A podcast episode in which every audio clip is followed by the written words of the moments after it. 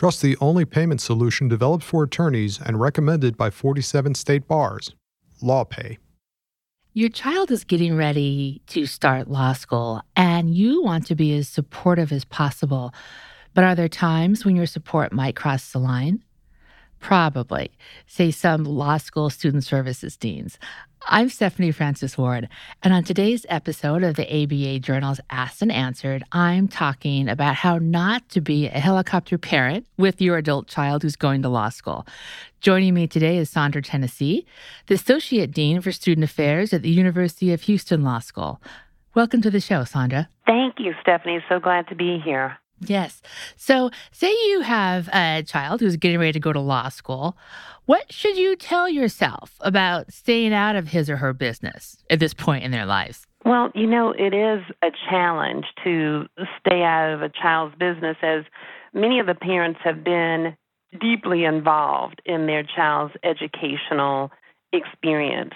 But I think one of the things that you could do is just set up open lines of communication because I find that when students go to law school, it's important for them to keep their sense of community and the connections that they've had that have helped them be successful up to this point. So I think you should be open with your child and keep those lines of communication, but not try to insert yourself completely in their experience.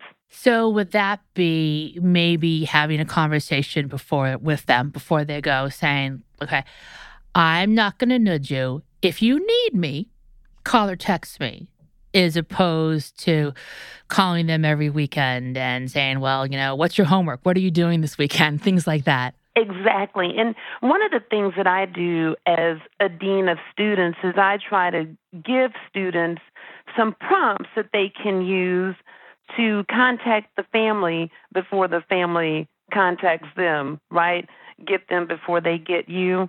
And so to let them know, hey, this is what's happening, you know, this is what we're doing. Because law school is so different. I mean, there's not a lot to say sometimes. You have one exam at the end of the semester, and sometimes you don't even know what's going on after a given class. So you don't always have anything to say. So I really try to encourage them to just keep communication. And sometimes it's helpful to not even talk about law school, to be able to have a breather and talk about something else. Can you give me some examples of prompts you tell students as suggestions? Well, sure. So sometimes parents want to know, you know, who your friends are, right? Because they've been involved in the student's life from high school to college. So just sharing with them, you know, some of the people that they've met, what type of support the school has. For instance, maybe the the student affairs office has had a program of some sort of selecting your classes. Maybe the career development office has had a program of how to search for a summer internship. And so those are some things that parents are thinking about and concerned about. And so those are some prompts that I would give them that are very easy and activities that are happening on a regular basis at school. And so, where with your job, a lot of times students will come and just talk to you about their lives and what's going on. Do you hear very much from a student like, oh my God, my mom or my dad, or maybe both, or just they're driving me crazy? So, interestingly enough, when we talked about this particular broadcast and I was reflecting on, you know, what do I hear from parents or, you know, from the students? It really is, for the most part, quiet on the school front with the quote helicopter parent. Now, we'll say that we are in the season of admissions. And so we've been having our open house programs where we invite admitted students to come and, and try to help them make their decisions and show them our school.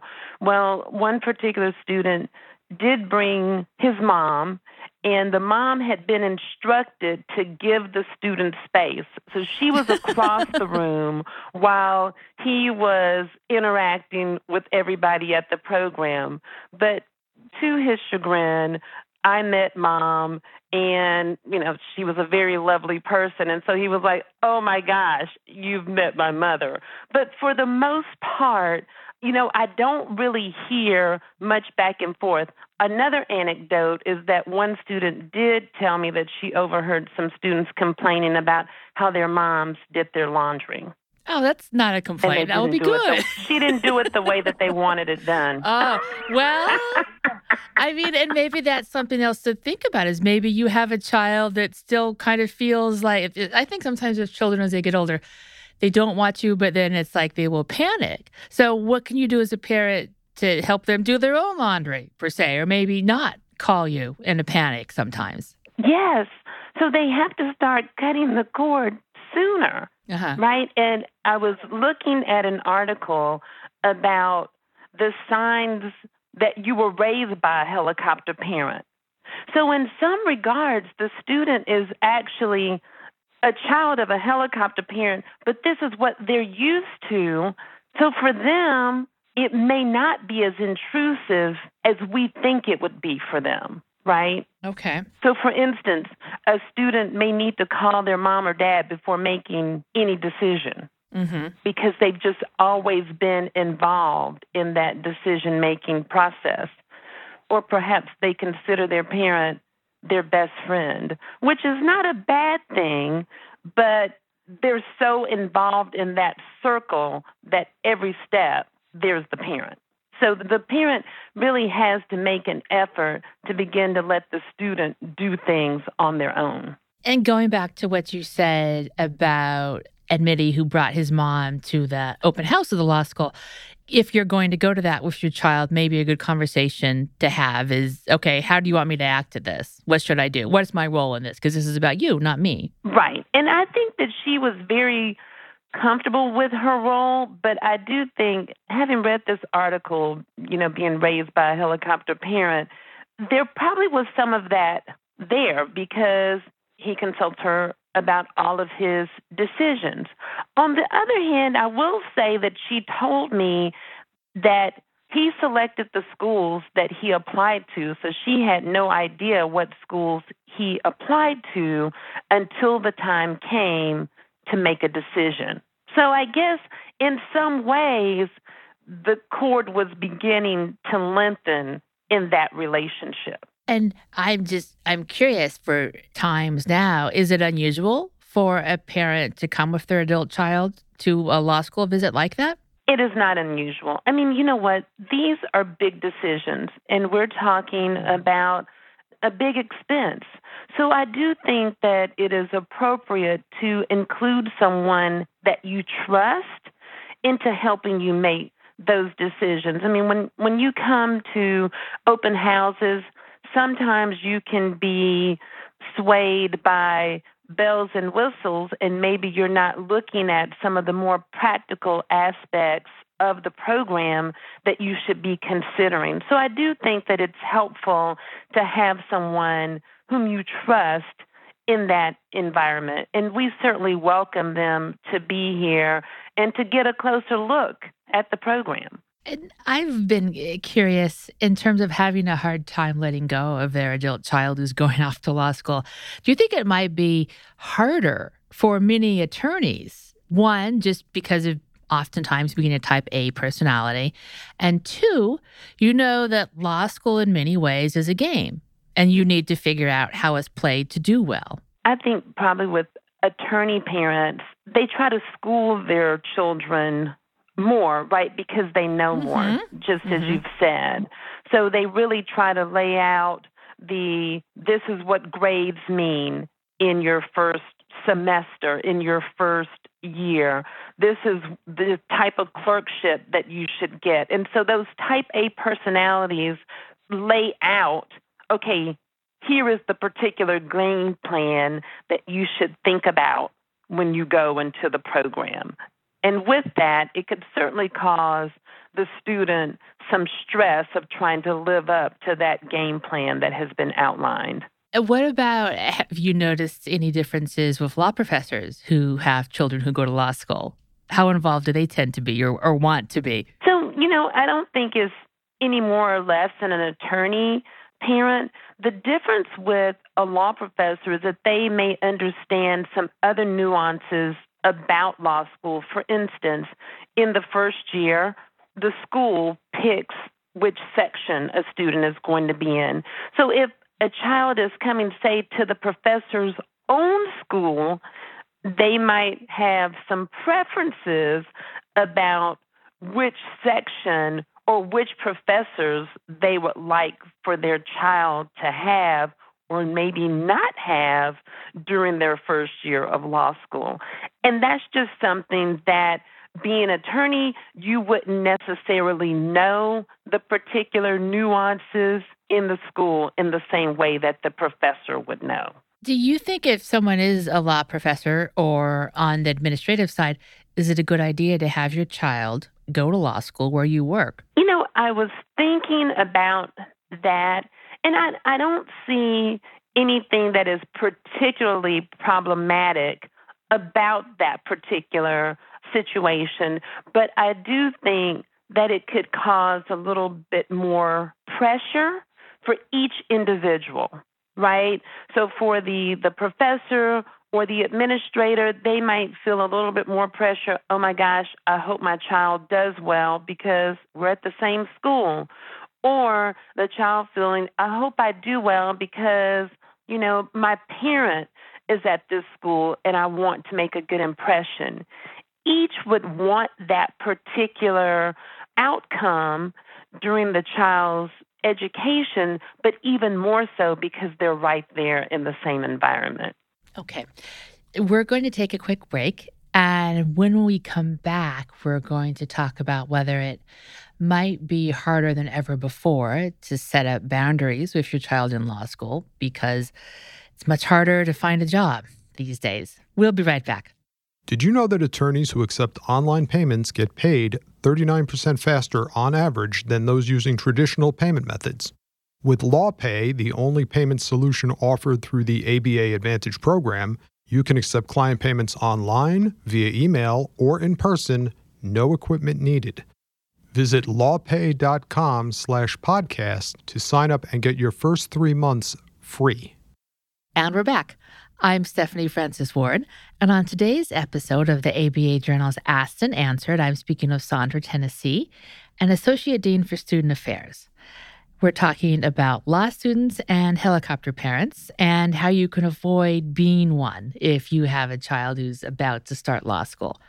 So, Sandra, I'm curious, you know, there, it's so much harder to find work now, and oftentimes the salaries aren't what they were a decade ago. All of these things, it's, it's stressful to be a law student, and it's probably stressful to be their parent as well. Do you think it's harder to, you know, follow the boundaries set between you and your child and not get over involved because there's so much anxiety about, you know, what kind of job your child is going to have once he or she graduates and passes the bar? You know, I think that boundary could be difficult mainly because the parent is thinking about the marketplace when they were in school and how things were done during that period of time as opposed to what may be done now.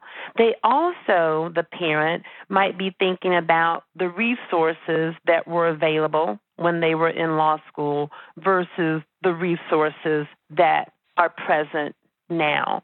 And so, one of the things that I would want to encourage that parent to do is to have the student seek out the resources that that school has to offer because I do find that sometimes students don't get the firsthand information and firsthand experience, and they base their decisions on somebody else's experience. In this case, perhaps their parent, when actually the support and the guidance is much greater than it was when their parent was in school. So, how can you encourage your child to take advantage of those resources without being a complete nudge? Well, I think one of the things that they could do is really just ask, what are the resources? And have more open ended questions, right? And not tell them what to do, but really engage them and listen to them and see, you know, if they have some angst about taking advantage of those services. Sometimes it might be because, you know, the child hasn't done as well in their academics in law school, and so they feel that the resources aren't available to them because they're only available to the, the top 10% of the class, which oftentimes is mm-hmm. not the case. And so I think really just mm-hmm. listening to the student and then encouraging them to check out the resources for themselves. We spoke earlier about whether it's harder for attorneys to pull back when their kids go to law school. I was curious. I would imagine that somewhere some attorney parent has helped his or her child with the paper that they have to write. Do professors can they tell or have a good sense of whether or not the student wrote it or how much work the student did, do you think? That's such a good question. And I would say maybe and the reason why I say that is because usually with papers, say if you're doing a seminar paper, you have to do several drafts of the paper. And I do think if the writing suddenly changes from what was in an initial draft to what was in some of the later drafts, it may be an indication that something hinky, might I say, is going on. Uh-huh. That's not a legal term. but what we really do, I mean, you know, they're always very sensitive to plagiarism, more or less, and not giving appropriate attribution to those sources that an individual is using. But I do think when you get into the analysis portion, that is really the student's work, that's going to come through as to whether there may have been a change in writer, again, based upon those earlier drafts, and if, you know, the writing is inconsistent. Okay. And in your career, what are some of like this the craziest stories you've heard about a helicopter parent at law school. I know before we started, I had mentioned that I had heard that a student had texted her mom during class because she couldn't read the law professor's writing. So the mom reportedly emailed the law professor and said, Hey, you know, your students can't read your writing. You need to write neater. what are. well, we have received a call once from a parent who wanted us to reschedule the student's exam, and we told the parent, well, if the student needs their exam rescheduled, we're going to need to talk to the student about that. We're not going to be able to change anybody's schedule based upon someone else. And so parent called second time and yet a third time. And so we finally contacted the student who was super embarrassed mm-hmm. and had no idea that their parent was calling trying to get the schedule changed. um, another time, I had a parent who wanted to have her child withdrawn from a class because she didn't feel that she was really connecting with the professor. And so she just really felt that the student needed to be withdrawn from the class. What happened there? Well, I mean, the student needed to stay in the class and take the exam. And then, of course, on the career side, we definitely have had situations where, you know, parents have had questions for not only our career office, but then wanted to further contact the firm to get a little bit more understanding of a benefit package or what other types oh, wow. of resources were available. right. Well, what what did you tell them? I mean, you know, we talk to them and maybe give them some prompts to share with their student that they may want to get the additional information.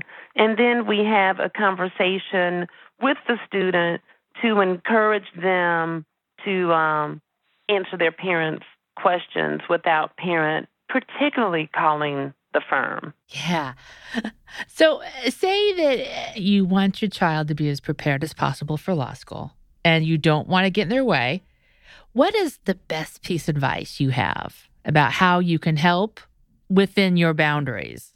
Well, one of the things, and I think this may be difficult for parents to do, but really making sure the student is connecting with their purpose of coming to law school. And the reason why I think that that is difficult because people come for a variety of reasons. But as we know, law school is challenging because it's, it's an intense program. And if people don't really know why they're there, it makes it even harder. So I think one of the first things that a parent can really do is ask the student, you know, what are your goals for going to law school? And that doesn't necessarily mean that they have to know exactly what type of law they want to practice, but to know that the student is really going because they want to go and not because they think that the parent wants them to go. Ah, I see. That's very good advice. And that's everything we have time for today. Sandra, I want to thank you so much for joining us. Well, I am delighted to be here. I hope that some of the information I shared will be helpful. I'm sure it will be. And listeners, thank you for joining us as well. If you like what you heard today, please rate us in Apple Podcasts. We'll see you next time for another episode of the ABA Journal's Asked and Answered.